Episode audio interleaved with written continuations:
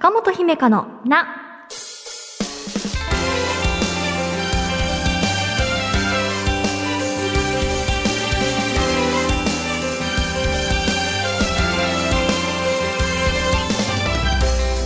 心理カウンセラーの中本姫香です。今回はこんなお便りからです。ラジオネームコッペタンさんです、えー、中本さん、スタッフの皆さん、おはようございます。中本さんはコウペンちゃんというキャラクターをご存知でしょうか？グッズもたくさん出ているし、最近ではいろいろコラボしたりしているので、リスナーの方にもご存知の方が多いかもしれません。私が出会ったのはごねんまえの年末頃。自分とちょっと名前が似ていて可愛いキャラクターだなと思い手に取ったのですが、それが何でも肯定応援してくれるペンギン、コウペンちゃんでした。出勤して偉い、布団から出られて偉い、安全運転してすごい、お休みして偉い、ダラダラして偉い、生きてるだけで花丸、大丈夫じゃないときは大丈夫じゃないって言っていいんだよ、などなど、コウペンちゃんは心が軽くなるような言葉を投げかけてくれます。先日の姫香コレクションで紹介されていた乾さんの絵本に通ずるところがあるかもしれません。いつも素敵なコレクションを紹介していただいてばかりなので、たまにはと中本さんへ私のコレクションを紹介してみましたというコッペタンさんです。ありがとうございます。コウペンちゃんをあれです、お名前は知らなかったのですが、あの姿形というかキャラクターは知っていまして、なので今回そのコッペタンさんのお便りで、あれがコウペンちゃんかっていう風にやっとつながりました。はい、と言いますのは、あのね、お便りの中にもいろいろコラボしたりしててっていう風に書いてますが、私がコウペンちゃんを初めて見たのは、えー、にねんくらい前かな。内首獄門同好会さんというロックバンドさんの、えー、ミュージックビデオがあって、あの布団の中から出たくないっていう曲とコウペンちゃんがコラボしていらっしゃって、その、あのミュージックビデオがアニメーションで、あのその中にペンギンさんが出てくるんですね。その子が曲のフレーズに合わせてストーブ偉いとか布団の中から出て偉いでこう言ってくれてるミュージックビデオとか、まあ、歌詞がありまして、この度あの子がコウペンちゃんだったのかっていう風にお名前が知れてすごく嬉しいです。はい、教えてくださってありがとうございます。うん、他にもね、ちょっと紹介しただけですけれど、いろんな言葉で応援してくれてるんですね。ちょっとこの後調べてみようっていう風に思いました。はい、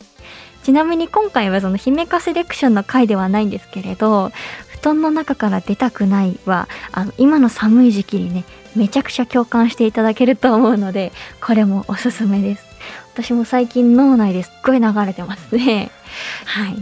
なのであれコウペンちゃんだったんだっていう風にようやく合致しました。はい、ありがとうございます。あ、皆さんの心があったかくなるコレクションもぜひ聞かせてください。えー、中本姫香のな、最後までお付き合いください。私への質問も大募集中です。中本姫香のな。今回はお便りスペシャル。生活の中で気づいたことやお悩みを紹介します。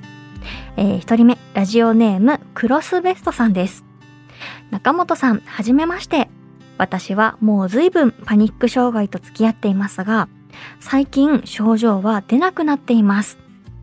一番効果的だったのはタッピングです。眉から目の下、鼻の下、顎、左右の鎖骨の出っ張り、真ん中、え左の鎖骨に沿ってトントンとタッピングしていく方法です。不安な場所等を想像しながら行うと、徐々に不安な気持ちが消えていきました。誰にでも効果があるかはわかりませんが、私にはこれが一番良かったです。というクロスベストさんです。ありがとうございます。少し調べてみたのですが、タッピング療法っていうものがあるんですね。不安や抑うつなどに対しての効果が明らかになっているそうです。クロスベストさんはこの方法をこうどなたかに教わったのか、それともねご自身でこういろいろ実践する中で確立されたんですかね。うん、でもすごくパニック障害とかあの不安症とかでこう方法いろいろ試してるけど効かないなーっていう方にとってこのねタッピングっていう方法ぜひね自分にこれ合うかもって思って前向けに実践していただきたいですね。うんうん。あとお便りを読んで私がいいなって思った点がもう一つ、あのパニック障害と付き合っているっていう表現をされていましたよね。この考えがとてもいいなっていうふうに思いました。最近ね症状は出なくなっていますっていうことですけれど、例えば治ったぞもう二度とならないぞとか、まあ、その罹患したことがなくても例えばこううつ病などは自分と関係ない話だぞとかっておっしゃる方っていうのは私は少し心配になってしまうというか、うん、なのでこう随分長くねこう付き合っているっていう捉え方をされているんだなっていう何かこう書き方にもすごくいいなっていうふうに思いました。なんかどこでもできそうなのもねタッピングいいですね。うんうん、えー、ではふたりめです、えー、岡山県ラジオネームエビちゃんさんです。僕は人の目を気にしすぎてしまう性格に悩んでいます。仕事でちょっとでも失敗した時やついイライラしてしまって同僚にイライラした態度をとってしまった時など、バカにされていないか嫌われてないかと後になってもう嫌だ、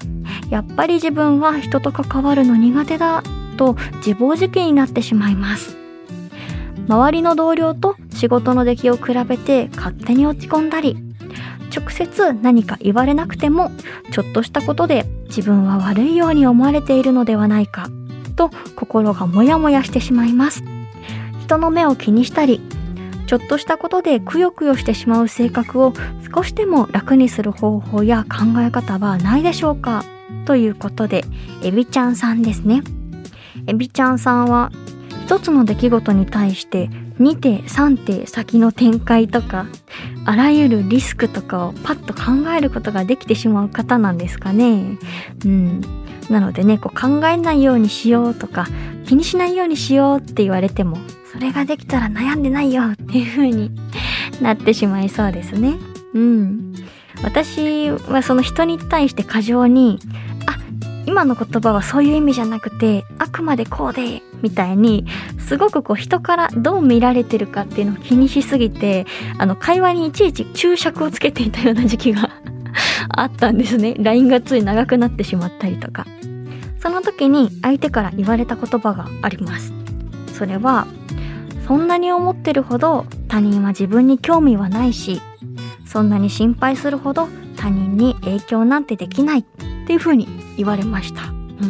私の言葉ではなくて申し訳ないですがね、少しでもエビちゃんさんが楽になれたらいいなと思ったので共有します。うん、でも逆にエビちゃんさんはじゃあどうかなっていうふうに考えることも一つですよね。相手に対してすごく気にしてしまったりとかイライラしたりしちゃうなーっていう方なのか、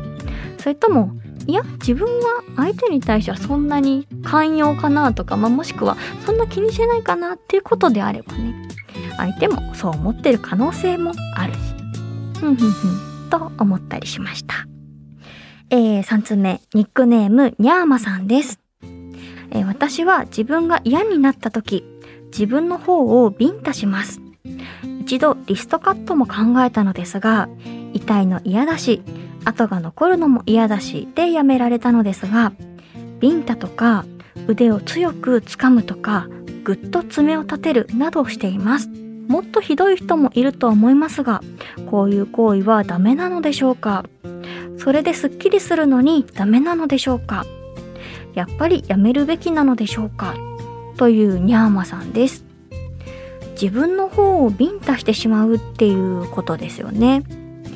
あのまあ、一種の自傷行為って呼ばれることの一つかなと思います。リストカットを検討したこともあったってありましたね。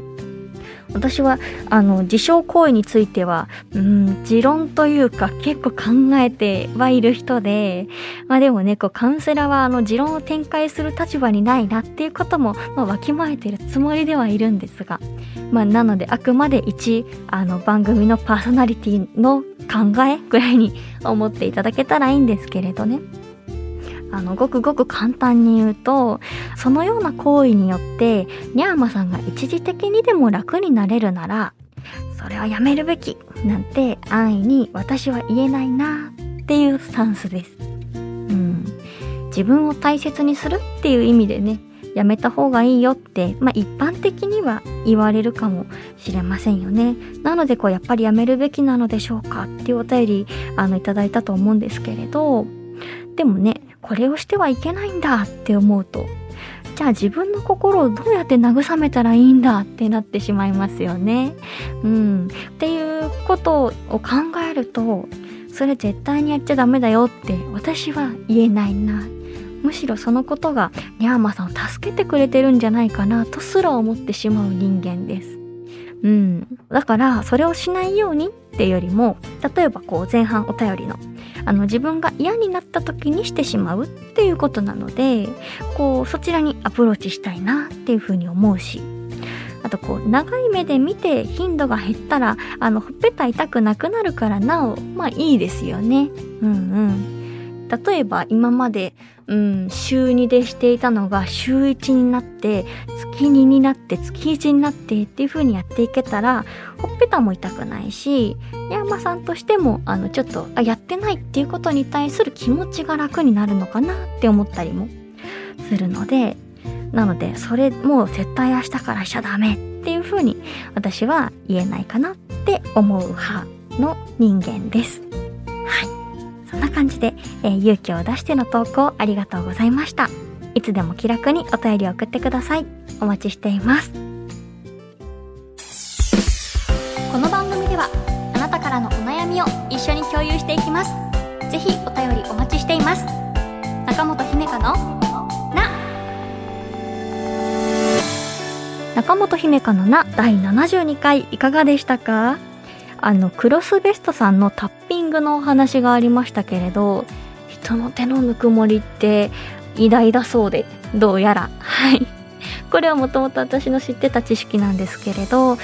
えばこう握手とか人と触れ合うだけでこうちょっとあの幸せホルモンが出るよっていう話とか、とはいえ常にこう握手できる他人がいるとも限らないですよね。なのでそんな時は自分自身をこう抱きしめてあげると安心感を得られるっていうようなことは知っていたんですね。なのでそれに加えてこうちょっと顔の周りとかねトントンってしてたら落ち着くんだっていうことを今回勉強できたので、やっぱりこう人の手の温かさってすごいなって自分自身も含めて思いました。うん、なのでね、こう緊張する場面とか、なんでしょう、これから受験の方とか、まあ、あるいはしがつ以降の新生活とかでちょっと慣れなくて緊張しちゃうな、不安になっちゃうなっていう方たくさんいらっしゃると思うんですが、そんな時にこれを思い出してやっていただけたらいいんじゃないかなっていうふうに思います。番組ではあなたからのお便りお待ちしています。私への質問、聞いてほしい不安や悩み、そしてちょっぴり長電話のコーナーで不安や悩みを話したいという方は電話番号を必ず書いてメールを送ってください。私中本姫香への質問もお待ちしています。メールアドレスはなか アットマーク ジェイオーキューアール ドットネット エヌエーケーエー アットマーク ジェイオーキューアール ドットネット です。また アップルポッドキャスト、Spotify、AmazonMusic などでお聞きの方は更新通知が届きますので、ぜひ番組のフォローもよろしくお願いします。次回の更新はにがつはつか月曜日ごぜんしちじです。いっしゅうかんごまたお会いしましょう。お相手は中本姫香でした。またね。今週の小さな幸せ。神奈川県ラジオネームさゆひなベーカリーさん。洗濯物を全部取り込んだ後にちょうど雨が降り始めました。ベストタイミングいいですね。